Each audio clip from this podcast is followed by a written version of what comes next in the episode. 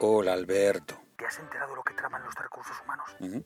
¿El qué? Me refiero a la reunión de mañana, en la que nos van a explicar eso de ser competentes. Mm, Bueno, en realidad nos van a explicar el sistema de gestión por competencias de la empresa. Juan, que nos van a evaluar. Sí, bueno, eso es una parte. Eso es que me van a despedir. Hombre, que el director de recursos humanos, el director general de la empresa, el consejero delegado se hayan puesto de acuerdo para implantar un sistema de gestión por competencias con el único objetivo de despedirte, ¿qué quieres que te diga?